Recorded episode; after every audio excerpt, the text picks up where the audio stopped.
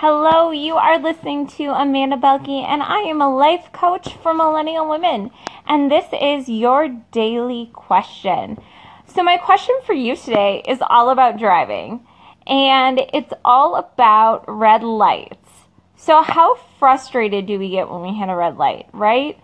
You know, we're on our way to work or we're on our way to an appointment, and there are those times where you hit red light after red light after red light, and it just gets so frustrating. But what if we shifted our perspective?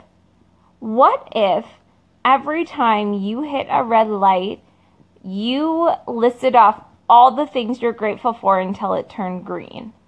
For every red light you hit to wherever you were going, from now on, you would take that time to list out all the things you're grateful for.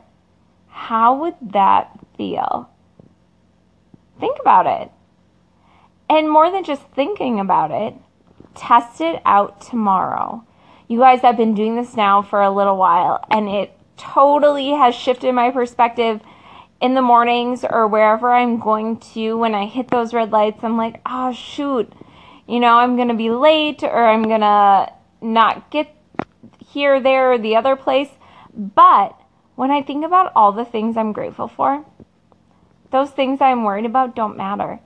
It's impossible to feel gratitude and fear at the same time.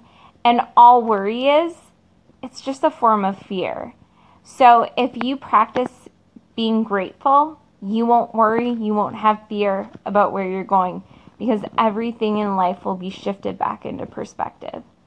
So that is my daily question for you today and a challenge for you to take on in terms of what if you viewed every red light as a gratitude opportunity? And that is what I have for you today. The last day in August. I hope you had an incredible day and tomorrow brings on the fall.